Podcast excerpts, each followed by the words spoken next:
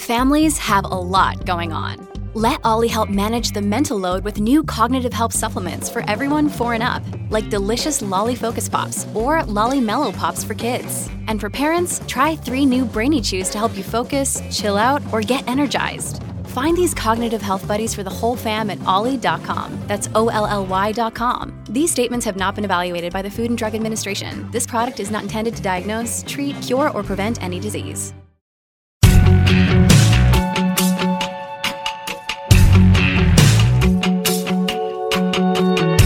We ready for ya. What's up, guys? It's Mama Mystery. I am your host, Kelly, and it is Super Bowl Sunday. Go Kansas City Chiefs. I'm your co-host, Austin. Um, I realize most of you are going to be listening to this on Monday, but we are going to record it now before the Super Bowl. And some of you Patreons might get to listen to it early because that's a feature you get when you pay to play. That's right. And all you got to pay is a few bucks a month. yeah. Oh, that commercial. It's really, really not much. But uh, anyway, this case that we are going to be covering today was recommended by one of our listeners. Her name is Lydia. So thank you, Lydia. Thanks a million, Lydia. Before we get started, I do just want to talk a little bit about our Patreon because we don't really talk about it a whole lot. Like we mention it here and there, but for those of you who don't know what it is, because a lot of you don't know what Patreon even is, um, it is a website and app that you, as listeners, can use to donate towards your favorite content creators and in return get special benefits. So we have a couple different membership levels and they start at like five bucks a month. And you get benefits like ad free episodes, early releases of our episodes, the full script, and fun things like bonus episodes and cool custom made stickers that I designed myself. So, this is basically a way to just show your appreciation for your favorite content creators and then have that appreciation reciprocated. And I wanted to add that my intention here is to grow this podcast and eventually be able to buy better, more high quality microphones. And I'd like to eventually be able to dedicate more time to this podcast. So, with your generous support, those dreams become a reality. And I really do appreciate it. I wondered if you were going to start crying. No, I'm not actually crying. I'm, She's I'm crying. really we're going to pause actress, everything, though. guys, real quick. She's crying. Like I'm really, really good. Did I fool you?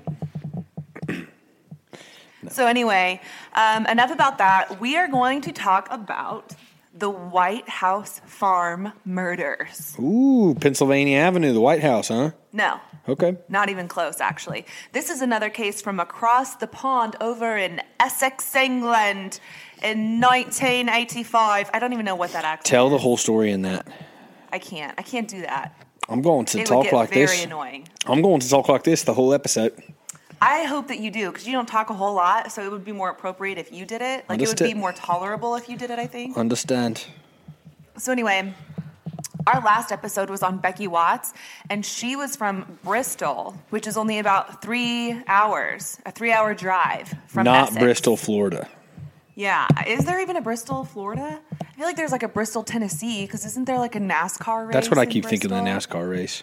Maybe I don't know. I don't know where it's at. Anyway, Who cares? We start out with June and Neville Bammer. And it's spelled B A M B E R, but they're they're English, so they Bammer. say Bammer.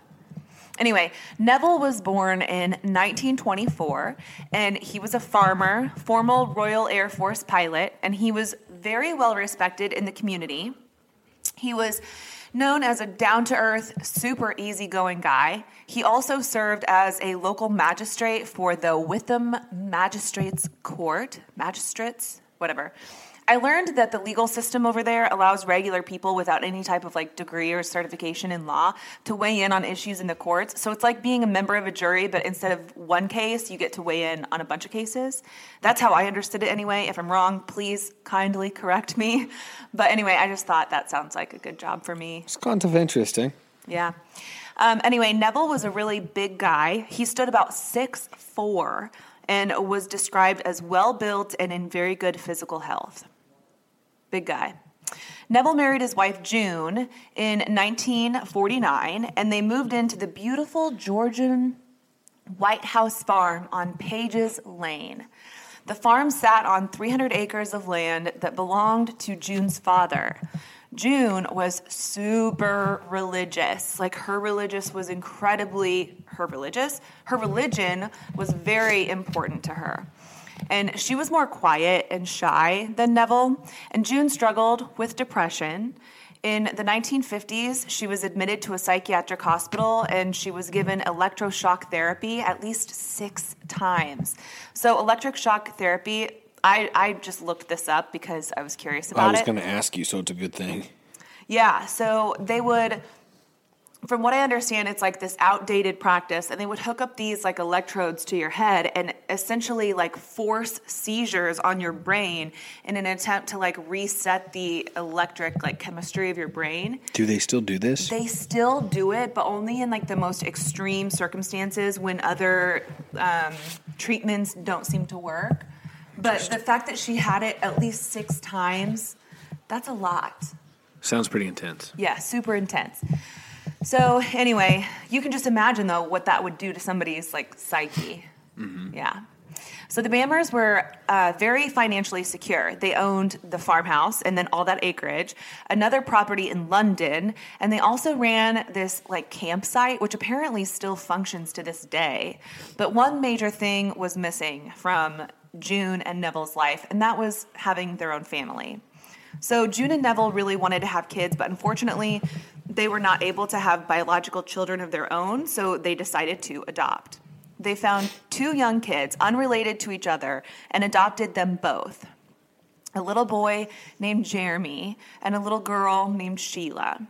Growing up, the kids had everything they needed from private education to a great home life. From the outside, it looked like this was like a really perfect situ- situation. After high school, Sheila attended secretarial school to become a secretary. I didn't realize they had. I didn't know you had to go to school to become a secretary. I didn't either. Did you know there's also schools where you can learn to be a butler? And I think those actually still exist. Butler schools? Yeah. I only know that from watching Southern Charm because one of the ladies on there has a butler and he actually went to butler school. Butler school. Yeah. Tell Anyway, you what, what a scam.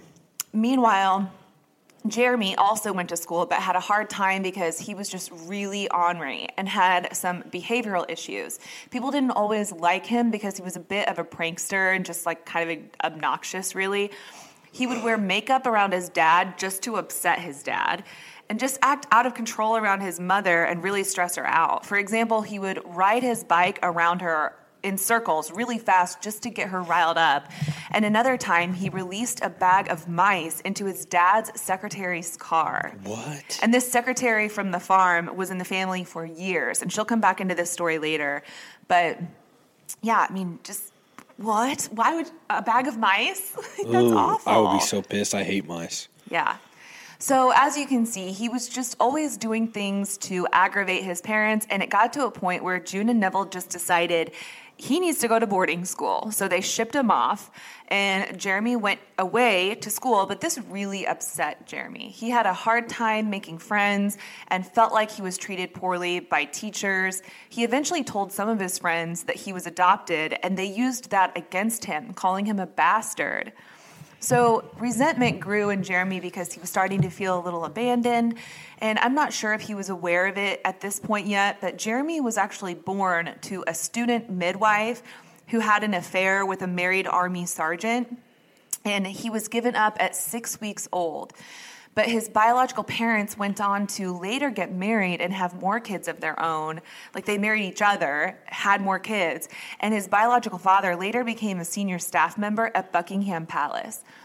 So if he was aware of that, I can only imagine how awful that would feel to be like the one kid that inconvenienced his parents before they went on to have more kids and a successful life together.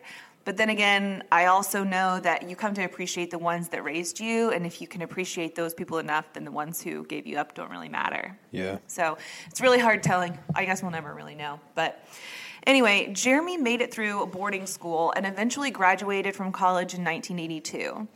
After traveling to Australia and New Zealand on his father's dime, he got into a bit of trouble while he traveled, once for stealing an expensive watch from a jeweler. Like, I guess he broke into this jewelry shop and stole a watch. I was just gonna say that was you were about to pass by that. Like I get that that's just like on his resume, but like that's a pretty big deal. Yeah. I mean, I, I'm a little surprised that if you broke into a jewelry shop, you wouldn't steal more than just a watch. But like, I, I don't know the full story. I don't know what kind of jewelry shop this was. Like, I mean, nothing makes it okay, but like, I just want more context. But that's Yeah. all I could really find. Anyway, um, some of his friends remember Jeremy boasting about smuggling heroin, but we don't know if that was true or not. It was just something that like he talked about. If it walks like a duck, And it talks like, like a a duck. duck, and hangs out with ducks. It's probably a duck. Amen. So, anyway, after graduating, he moved back to his parents' farm. And as a gift, his dad actually bought him his own cottage just right down the road from their house, about a three minute drive away. Man, these things are just so casual but massive. I know. Bought him a house. He got in trouble for messing with heroin, and he also broke in a jewelry store. Yeah, no big deal. His dad also provided him with his own car, but it was all contingent upon him working at the farm or on their campsite business. And although he did help out, he also started growing cannabis on the farm, which really displeased June, who's super religious. Mm-hmm. So Jeremy and his relationship with his parents was a little strenuous at times, but Sheila also remembered feeling a little inadequate at times as well. June was so religious that she felt like that Sheila felt like she sometimes couldn't live up to her mom's impossibly high standards. So Sheila felt like her mom was very disapproving of her because Sheila had interest in working as a model. But if June was disapproving of that, Sheila really caused her to blow a gasket when she got knocked up at 17. And here's just a side note about Sheila's backstory. She was actually born to the 18 year old daughter of an archbishop who insisted that they give up the baby for adoption. So it's just interesting to see this kind of come full circle. Like she was born to an unwed, unwed teenage mother and then becomes an unwed teenage mother herself. Interesting.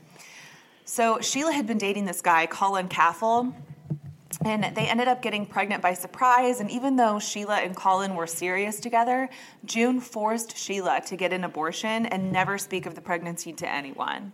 June was very disapproving of Sheila's relationship with Colin. One day she actually found them sunbathing naked in a field. And at this point, started Sheila, I'm sorry, June started referring to Sheila as the devil's child. So you can imagine what this probably did to Sheila and June's relationship. It began mm-hmm. deteriorating pretty rapidly. Mm-hmm. But Sheila and Colin, however, made it through that difficult time, and in 1977, they got married. Soon after they got married, they wanted to start a family, but they had a hard time getting pregnant, and Sheila suffered from multiple miscarriages. And it's not talked about enough just how devastating a marriage, or I'm sorry, a miscarriage can be at any point in a pregnancy. Miscarriages are incredibly common, but they can be so shattering and lonely for a pregnant mother. All too often, we don't talk about miscarriages because it's not usually encouraged to announce a pregnancy until after the risk of miscarriage goes down, which is like typically around the 12 week mark, or soon after you hear the baby's heartbeat. But the effects on a mother's mental health can be super damaging. Speaking from personal experience, I have had a miscarriage and it was traumatic. And I've always been a pretty transparent person, but having my miscarriage wasn't something that I spoke about until after I had two successful pregnancies.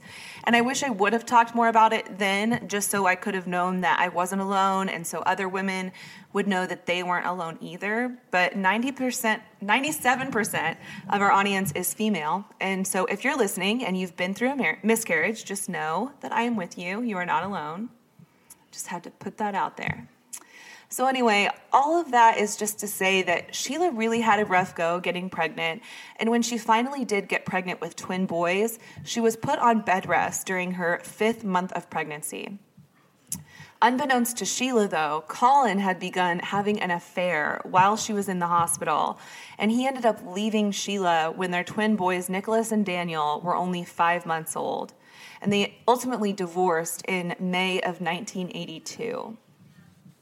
So, after the divorce, Sheila's dad, Neville, bought her an, ap- an apartment so she could live near Colin and he would be able to help raise the boys. Sheila had a variety of odd jobs after she had the boys. She lived off welfare and worked as a waitress, a cleaning lady, and even did some nude photography. She became very insecure after having the boys and getting a divorce. Her relationship with June was just not good, and she started partying with friends who liked to do drugs, particularly cocaine, and they all slept around with older men. So her mental health continued on a steep decline when she was finally taken to the same psychiatrist who treated June back in the 50s. This doctor claimed that she was in an agitated state, paranoid, and psychotic. She told them that she believed the devil had given her the power to project evil onto others and that she could make her sons have sex and cause violence with her. She ca- She went the opposite way of her mother, or of, Yeah. of whatever her name is. June. June, yeah. Yeah, I mean, it just this whole story kind of just takes like a 180, and uh-huh. you don't expect this, but yeah, like she started, you know, her mental health started to decline, and then it was just like it spiraled. Mm, fast. Yeah. So she called her boys the devil's children, just as June called her. And she said she believed she was capable of killing them or getting them to kill for her. Sheila ended up getting admitted and later diagnosed with schizoaffective disorder. But after she was released and started coming for her outpatient appointments, the doctor changed his diagnosis to just schizophrenia and began treating her with an antipsychotic drug. And schizophrenia is nuts. That's where you like hear voices in your head, right? Yeah. And like you, like people who are schizophrenia, they're like the type of people who fight with themselves on the highway. Well, yeah, you're saying that because we we happen to have someone in our town who. Multiple. Who Yeah, they'll like well, be yeah. walking down the road like screaming and fighting with those like those people. I'm not making fun They're of it because I know it's serious. That's untreated schizophrenia, right? Most likely, yes. That's that's insanely sad. Can you imagine like that disease or whatever it is? Yeah. God, that would be like one of the worst things that could ever happen to you. Yeah, and I've heard it described as just a ton of voices going on in your head at the same time, and these I- voices that like are telling you to do something crazy. Like, You can get on YouTube and listen to like a schizophrenia, like what's inside a person's head that has schizophrenia, and it is nuts. It's Yeah. scary. it's like a an, it's like an example of Yeah. what it sounds like to have schizophrenia. Yeah. And yeah, um, we actually this is kind of un, unrelated but related. We played this game last night. We had girls' night at my house, and we played this game where you put on these headphones and you have to try. I can't think of what the the name was, but you have to try to guess what your partner is saying by reading their lips. And when you turn these headphones on, it sounds like there's just 10 people mumbling all this stuff to you. And that's instantly what it made me think of is like, this has to be what it's like to have schizophrenia. Just So these weird. crazy voices just talking to you, none of it makes sense, and you're trying to decipher it, and it's just confusing. Sounds miserable to Mm-hmm. Live that way untreated. So, anyway, back on track. That at least gives you an idea of what Sheila was going through. So, in March of 1985, Sheila suffered from another psychotic break when she believed that she was in direct communication with God and that certain people, including her boyfriend, were trying to kill her. So, after this episode, she was placed on a new medication that also acted as a sedative, and her kids were removed from her to go live with their father, Colin. Sheila was allowed to have visits with her boys, and she would include her parents in these visits. So on Sunday, August 4th of 1985, Sheila and the boys arrived at White House Farm to spend the weekend with June and Neville. Employees of the farm remember seeing Sheila and the boys and recalled them as all being in really good spirits. On Tuesday, August 6th, June and Neville hosted a family dinner. Jeremy and Sheila are there, and of course, Sheila's boys are there too. During dinner, Jeremy said that his parents recommended that Sheila's boys be placed in like a daytime foster care with a local family. And Sheila didn't seem super bothered by this, maybe as a result of her medication or maybe because she felt relieved of like having more help during the day. But this surprises me because as a mother, I think many of us would like detest the idea of our kids being taken away from us and placed in a foster home, even if it is just during the day. But then again, I don't take sedatives, so who knows what effect that would have on my reaction. It just I just think it would hard be hard not to be offended by this, you mm-hmm. know.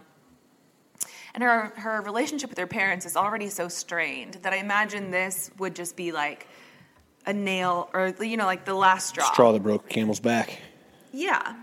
So At around 9:30 p.m. that evening, Jeremy left to go back to his cottage down the road, and soon after Jeremy left, Neville got a phone call from his secretary. This secretary, like I said, has been with the family for years. Her name is Barbara Wilson, and she recalled that phone call and remembered feeling like Neville seemed kind of off and like maybe a little agitated, and that she could hear arguing in the background before Neville abruptly just hung up on her. So she felt like when she called him, she interrupted an argument. A little bit later, around 10 p.m., June's sister Pamela called and spoke to June and Sheila. She didn't recall anything being out of the ordinary, just that Sheila seemed kind of quiet, but that June seemed pretty normal. Then, later that night at around 3:30 in the morning, Jeremy receives a phone call from Neville, hysterically saying that Sheila had gone berserk and that she had a gun. But after only a few seconds on that call, the call dropped. So Jeremy calls the police, and I have a clip from that phone call. Hi, my name's Jeremy Bamber from Goldhanger. Uh, you've got to help me. Um, my father's phone from White House Farm and he sounded really frightened. Uh, he says, my, my sister's gone crazy and she's got a gun. But then the phone went dead. Um, it sounded well, like someone had cut the line. So the police tell him to go to the farm and they will meet him there. And once police pull up, they notice that Jeremy is driving really slow, so they pass him and they get there like before him. They arrive to the front of the house and pull out big megaphones and just start shouting at the house, asking if anyone is in there to come out now. They did this for like two hours, pleading with whoever they thought might be in the house, even though they weren't getting any responses except from the family's barking dog. But they did this because they were waiting for tactical firearms units to arrive. So while outside, police are asking Jeremy about what was going on with the family, and he told them that his sister had been receiving treatment for mental illness. And when they asked him why his dad would call him and not the police, Jeremy noted that their family has a reputation that they've always tried to uphold, and that he probably just didn't want this sort of thing becoming public, which makes sense. He also told the police that while he was there earlier that day, he loaded a rifle because he thought he had rabbits outside eating on their garden. But he said he left that rifle on the kitchen table, fully loaded with a box of ammo nearby. So he became worried that maybe Sheila got more upset about the idea of putting her kids in foster care that she snapped and used the rifle on her parents or even worse her own children. So finally, at 7:54 a.m., the police use a sledgehammer to break in the back door. The door had been locked from the inside, and the key was still inside the lock. Inside, they found the bodies of June, Neville, Daniel, Nicholas, and Sheila, all dead from apparent gunshot wounds, So she killed everybody and killed herself? mostly fired at close range. And then laying on top of Sheila was the rifle Jeremy described using earlier that day. Oh my goodness. Yeah. So a telephone was lying on one of the kitchen counters with its receiver off the hook. Next to it were some 22 caliber shells. Chairs and stools were overturned, plates were broken on the floor, a ceiling light was shattered, and there was blood splatter on the walls and the floor. It appeared that there was like a huge struggle during this massacre. So Neville was the only one found downstairs. He was found in the kitchen, dressed in his pajamas, and he had been shot eight times, six times to the head and face, all at close range. So just so you know, and I know you don't have like a huge, you know, background in true crime, but usually when someone is shot multiple times like that, it's considered a crime of passion. And I don't under I don't fully understand it, but it's similar to like the Lululemon murder when the girl was just savagely beat and it wasn't just like a yeah. one and done type thing. Like somebody passionately just like went into a full blown rage. Yeah. So, um, and this is so wild, but police concluded that he had actually been shot four times upstairs, likely in his shoulder and elbow, but came downstairs where the struggle took place, during which he was hit four more times before finally succumbing to those injuries. Um, so, So a warrior. yeah, just the idea that he withstood eight gunshots while tr- he tried to protect his family is just mind blowing. Like, can you imagine this guy coming down the stairs with gunshot wounds? It's crazy. Yeah. During the struggle, He also sustained injuries like a fractured jaw, and his neck, teeth, and larynx were damaged. And I'm not sure if this was due to the gunshots or the fighting. Like, I don't know if he was hit with the gun. I, I don't know. But the pathologist said that these injuries would render him unable to talk. He also had black eyes and a broken nose, linear bruising to his cheeks, lacer- lacerations to his head, linear type bruising to the right forearm, bruising to the left wrist and forearm, and three circular burn marks to the back. The linear marks were likely caused by being hit with the gun itself. So that's why I'm saying I don't know like what injuries were caused by the gun or like a physical attack. Mm-hmm. So the other victims were all found upstairs. June was found in her nightgown on the floor of the master bedroom near the door. She had been shot seven times, and one shot was to her forehead, right between her arms, or er, her arms, right between her eyes, and it was shot from less than a foot away. She was also shot on the right side of her head, her lower neck, her right forearm, her chest, and her knee. Daniel and Nicholas were both found in their beds. Daniel was shot five times in the back of the head, and Nicholas, Nicholas was shot three times. And finally, Sheila. Sheila was found on the floor of the master bedroom with her mother. She had two bullet wounds under her chin, with one of them kind of on her throat. And the pathologist, Peter Vene- Vanezis, said that the injury to her throat had occurred from only three inches away, but that it would not have killed her instantly. So he testified that a person with this injury would be able to get up and walk around, but because she didn't have blood going down her nightgown, she, he believed that she never actually got up. But because of the bleeding inside her throat, he believed that this was the injury that occurred first, and then the other gunshot wound killed her instantly. So imagine that, like shooting, uh, you know, they shooting yourself once and it not working, and then having to shoot yourself again. You deserve it after all this, but God, that's horrible. So it was immediately apparent to the police that this was a murder suicide, and the media quickly ran with that theory. The day after the murder, the front page of the Daily Express was covered with Sheila's picture and her twin boys with the title Suicide Girl Kills Twins and Parents.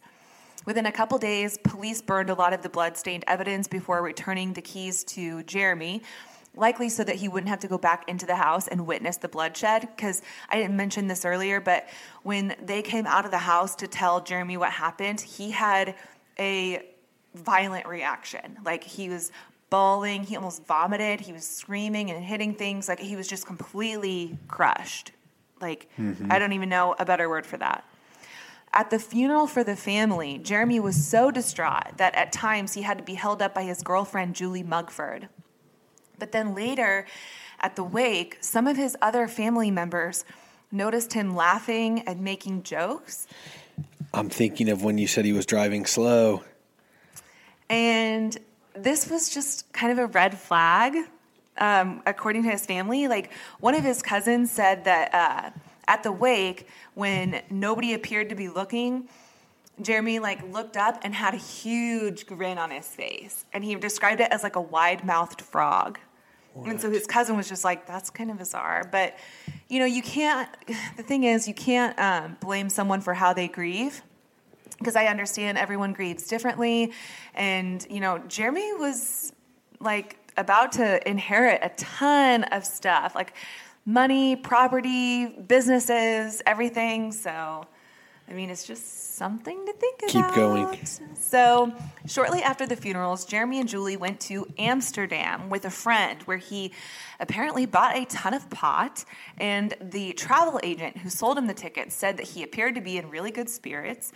Jeremy wasted no time in selling his family's belongings. He gave June's car to Julie's mom and tried to sell Neville's car for only 900 pounds. And I don't know what kind of car he had, so I don't know if that's appropriate or not. But he also tried selling nude photos of Sheila for 20,000 pounds to the Sun newspaper and went on another trip with a friend to Saint Tropez.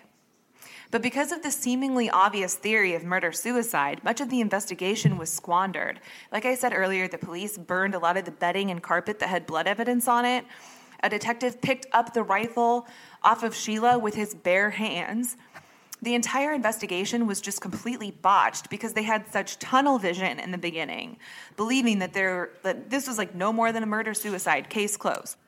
But a few days after the murder, on August 10th, some of the Bammer family, like the extended family, came over to the White House farm to go over the family's ex- estate with the executor, Basil Cock. That's his name. I'm sorry. I'm so immature. Basil Cock. So, anyway, during that visit, one of the cousins, David Boutflour, found a silencer with rifle sights in the gun cupboard inside the house. David's father, sister, as well as Basil Cock and the farm's secretary all witnessed this. But instead of alerting the p- police right away, they took it home with them. They found red paint and blood on the silencer and noticed that it appeared to have some damage to the surface of it. The police came and got the silencer two days later, on August 12th, and they sent it off for forensic testing. One of the scientists found blood on the inside and outside of the silencer. The blood on the inside was found to be the same blood group as Sheila's, although it could have been a mixture of Neville and June's blood, because obvious, well, no, that wouldn't make sense. It, that just now clicked to me. If it was a mixture of Neville and June's blood, it shouldn't have anything to do with Sheila because Sheila was adopted. Right. So, because my initial thought was like, okay, well, it could if it could be Sheila's, but it could be a mixture of theirs as their her parents, then that would make sense. But they're not. they're 'cause It's adopted. Yeah. Okay, so anyway, um, this is important because it proves a pretty wobbly theory. If Sheila murdered the family with a silencer, why would she feel the need to take it off and put it away before later shooting herself? And if the blood is Sheila's, then obviously there's no way she could fatally shoot herself and then put the silencer back. Oh. Makes sense? There's also an issue of the red paint on the silencer. In the kitchen, they found marks on um, in red paint on the underside of a mantelpa- mantelpiece. A sample taken from this mantelpiece matched the same layers of paint and varnish found on the paint on the silencer, indicating that the silencer had scratched the mantelpiece during the fight in the kitchen. So that would prove that the silencer was definitely on the gun. You know what I mean? And then mm-hmm. someone took it off. Mm-hmm. And this might be glaringly obvious to some of you listening, but like I've said multiple times, Neville was a big dude. The idea that Sheila could just murder her whole family and then fend off and fight off a six foot four man in good physical shape seems a little far fetched to me. Right. The injuries found on him indicate that a serious physical struggle took place, and there were no injuries found on Sheila other than the gunshots. So I just don't believe that Sheila had that type of strength, um, and I don't believe Sheila was the one doing it. Right. So on September 7th, a month after the murders, Julie Mugford, Jeremy's girlfriend, changed her statement to police, now telling them that Jeremy planned on killing his family all along to claim his inheritance. But why would she just now be telling police? Well, apparently her relationship with Jeremy had been quite rocky. He told her he wanted to end things with her. And at one point during an argument three days prior to her changing her story, Jeremy received a phone call from another woman and was talking to this other woman right in front of Julie. So Julie smashed a mirror and slapped him. So he twisted her arm up her back and they got into this like physical altercation. And then three days later, she changed her whole story. She told police that he had been complaining about his family for quite a while and believed that his parents were trying to run his life. He also told Julie that Sheila would make a good scapegoat since she was mentally ill. He also said that he planned on entering the house through the kitchen window because the latch was broken and leaving through a different window that latched when it closed. So, this would explain why the house was locked up and the key was left in the door from the inside. She also recalled that the police, when they were all there in front of the house the day of the murder, Jeremy pulled Julie aside and whispered to her, I should have been an actor. Jeremy was arrested the day after Julie's statement. He claimed that Julie was making it all up because she was just a woman scorned. He ended up getting released on bail, and this is when he took his trip to Saint Tropez. And this is also when he tried selling his sister's nude pics. So he's just kind of like trying to do whatever he can at this point. He probably just knows he's screwed. Mm-hmm. But when he returned to England on the 29th, he was arrested and charged with all the murders. His trial lasted 18 days, and the judge told the jury that there were three crucial points. And I actually want to hear your take on these. One, did they believe Mugford or Bamber? Two, were they sure that Sheila was not the killer who then committed suicide? And three, did Neville call Bamber in the middle of the night? So, real quick about that last one. Did Neville call Bamber in the middle of the night? So, the theory is if he really did call him, then obviously that places Jeremy at his house. And it does show a call going out, but there's no way to prove if Neville made that call or if Jeremy did. Because if Jeremy went to the house, killed them, and then picked up the phone to create an alibi, then there's no way of knowing. Called that. himself. Called himself. Yeah. Yeah. And then um, if they believed Julie or Jeremy, I mean, obviously they're kind of both. Julie had been suspecting Jeremy for a while, mm-hmm. and she would confront him about it and ask him if he had anything to do with it. And he would get really defensive and say no. But if he says those things and makes those comments like, I should have been an actor, then why would it take you a month? Right. You know what I mean? She was an accomplice, though, don't you think? Right. That's that's kind of what I was starting to think was like, if she And maybe not like involved in it as accomplice, but at least knew about it. Yeah, so actually, there was another story of when the campsite business was broken into, and she told the police that Jeremy had planned and staged this break in, and that Julie was the one that broke in, and he like set it up for Julie to break in and steal. I think it was like a thousand bucks from the from the campsite business, and then she told the police this. So when the police asked Jeremy about it, he confessed and said it was true, but it was only because he was trying to prove to Neville that they needed a better security system. So like that already makes me question her character as well. Both of their characters. Both of them yeah. for sure, but de- but also hers. Yeah. You know, And this the silencer piece kind of gives the whole thing away, doesn't it? in my opinion, I think it does. I mean, you had the- you had to put it back in the cabinet. Yeah. Yeah, I mean, what would be the point of that? You know, like, in my opinion, I think Jeremy used the silencer to kill everyone in the house without waking up the others. Like, Put the silencer Daniel back. and Nicholas were both found in their beds, so they were killed while they slept. Right. Then put the put the uh, silencer back, and then went and killed her, Yeah. and put set the gun on her. Or yeah, or killed her and then took the silencer off and put it away. Because Right. if the silencer were on the gun, it would have been too long for her to physically shoot herself. Okay. Yeah. Yeah, because it was like a long rifle. Yeah. So, yeah. And then what was the other one? Oh, were they sure that Sheila was not the killer who then committed suicide? So, I mean, Yeah. That's yeah, that's my case. I think. uh, that ties back in with the whole silencer issue. Right. Yeah. Interesting. So, So- so what ended up happening to him? So on October 28th, after nine hours of deliberation, the jury found Jeremy Bamber guilty and sentenced him to five life terms. He has filed appeals, but they've all been denied. There is there have been campaigns in his innocence because a lot of people like i mean there is way more information. I try to keep these episodes short. So if you're interested in more information you can go on wikipedia online. There's so many like websites and articles about this whole story but there's also a drama series on hbo max now called white house farm and it's about this whole thing Did it just come out? yeah it just came out well i think it just came out i haven't seen it yet but i'm going to watch it now just after covering Yeah. this story The Uh. the documentaries are always fun because they're like a longer, more detailed version of of, of the synopsis. You yeah give. i'm just here to give you the gist Yeah. The gist of it. But there are, I know, a lot of opinions about this case. Some people believe in Jeremy's innocence and some people believe in his guilt. So I do want to know what you think. I want you to leave it in the comments when I post this um, on our Instagram page, mama.mystery. Also, we have a giveaway going on, so you want to check out that as well. But tell me what you think of this case because this one, I mean, I think he's guilty. What do you think? I think he's guilty.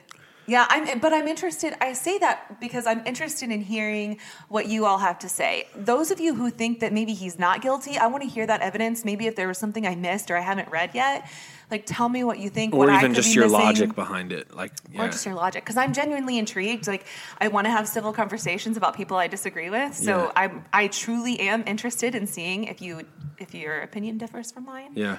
But um, But yeah, go I leave like a the ones. comment. I like these ones that have the curveballs. The curve. I like. curveballs, I just there's always like this really like aha moment, and I, I enjoy that. Yeah, I think a lot of people do too. Thanks again to Lydia for recommending this case because um, I had not, well, actually, I had heard about it, but I hadn't like dove Dove in. deep into it until you recommended it. So thank you. Check out our giveaway. We're giving away this really good smelling candle and a true crime junkie hoodie. Um, so go check that out on our Instagram.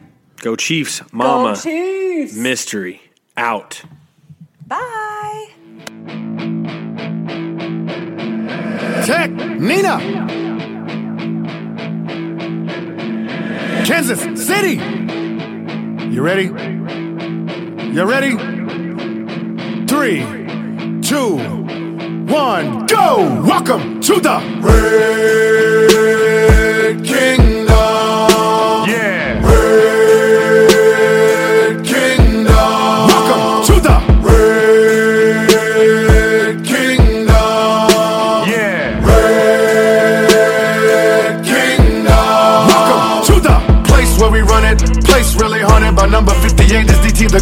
We flaunt it.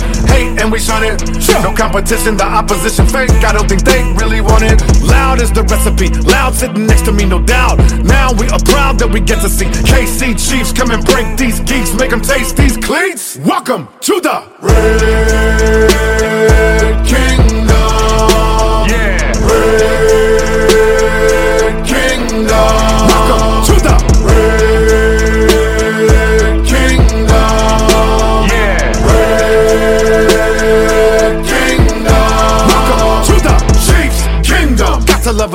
Got some. Bring them. Mop them up and stop them. Got the heat. Sting 'em. You hot when we stop ya. Dropped when he rock rock. Got blocked in me casa. Ball in my city live. But I find a raw one to get beside. My lucky numbers are 15, 10, 87, 29, 7, 50, 95, 55. Red Kingdom. Yeah. Red Kingdom. Welcome to the